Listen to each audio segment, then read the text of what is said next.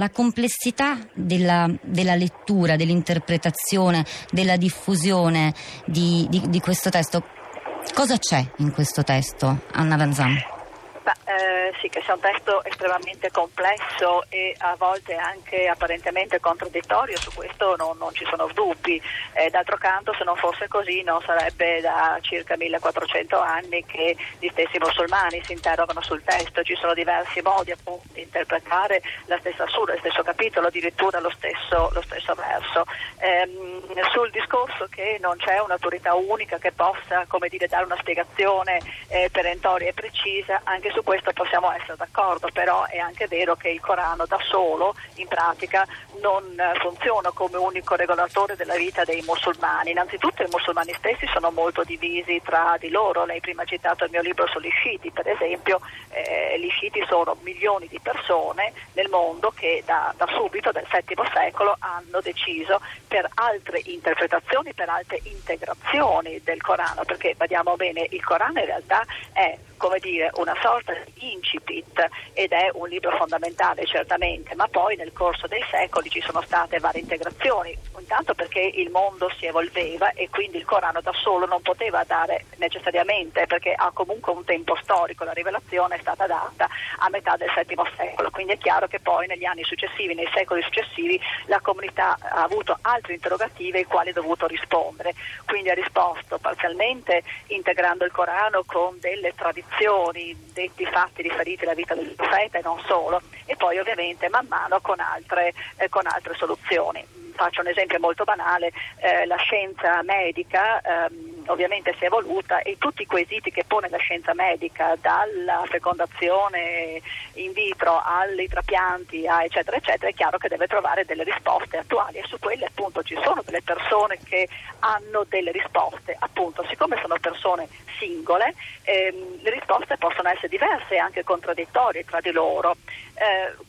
questo ci può dare l'immagine di un mondo musulmano estremamente, come dire, non soltanto sfaccettato, ma anche passibile di varie interpretazioni. Però su questo vorrei dire una cosa, siccome quello che ci preme è il fatto che queste interpretazioni a volte sono in mano di delinquenti che hanno o un progetto politico ben preciso, come per esempio il dissidente califato ora, o terroristi che ehm, hanno appunto delle, delle, altre motivazioni, o perché credono in questo uh, progetto politico, o semplicemente qui basta guardare il profilo degli attentatori, sono dei delinquenti, degli sbandati, ehm, hanno quasi tutti precedenti per droga, hanno tutti un comportamento che proprio nei criteri del, dell'Islam che noi guardiamo qualsiasi interpretazione non ci azzeccano niente, non ha niente a che vedere. Quindi è chiaro che la religione è semplicemente eh, dire, un pretesto. Eh, è vero che l'Islam è una sorta di coperta che tutti tirano dalla propria parte per giustificare le proprie, le proprie azioni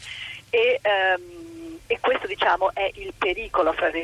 di questa situazione. Eh, però incolpare il Corano in sé o la religione islamica di tutto quello che sta succedendo sarebbe altrettanto sbagliato perché, come dicevo prima, ben altre sono le ragioni e a volte anche non ci sono, certi atti sono atti di delinquenza pura eh, che potrebbero essere classificati in un altro periodo storico, sarebbero stati classificati come follia, come vandalismo, come eh, odio, come ehm, mentalità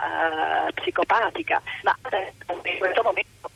basta che un pazzo qualsiasi si metta a gridare Allahu Akbar ed ecco che diventa un gesto religioso e come tale la comunità internazionale si, si dice ah ecco è questa religione che consente questo tipo di, eh, di azioni. Intanto l'Islam moderato è una di quelle espressioni che è entrata di moda ed è assolutamente, questo sì è un ossimoro, non esiste, ma non per i motivi che qualcuno pensa che non esista un Islam moderato, esiste l'Islam appunto. Se io sono uh, di fede eh, musulmana sono di per sé moderata perché questo è il messaggio che predica l'Islam eh, dal suo incipit. Il problema è un altro, noi pensiamo che tutti quelli che non mettono le bombe, che non fanno atti di violenza, che non hanno la bandiera con la scimitarra, escano sulla pubblica piazza e facciano ammenda per i peccati commessi da altri in nome di quella stessa religione. Ma eh, in realtà la, non funziona così, nel senso che eh, innanzitutto queste manifestazioni ci sono, perché non è stato attentato dal, almeno dal, dall'11 settembre in poi in cui la comunità dei musulmani non si è scesa in piazza, non abbia scritto,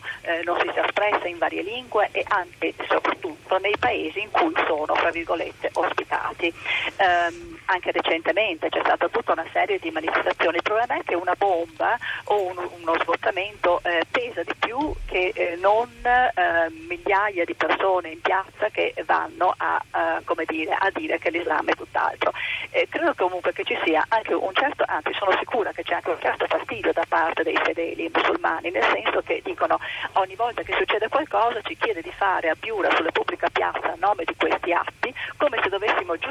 giustificarci del fatto di essere musulmani. Eh, ricordiamoci che almeno dal 9 settembre, da, scusate, dall'11 settembre in poi c'è stata una sorta di crociata ehm, strisciante e anche non troppo nei confronti dei cosiddetti musulmani, fra virgolette moderati, in continuazione l'episodio di cronaca, anche l'altro giorno a Padova un, uh, un pazzo per l'appunto è sceso dalla macchina e ha malmenato due ragazzini bengalesi che cantavano in moschea, che poveretti non c'entravano niente con tutto quello che sta, eh, che sta succedendo. Quindi voglio dire anche loro hanno eh, in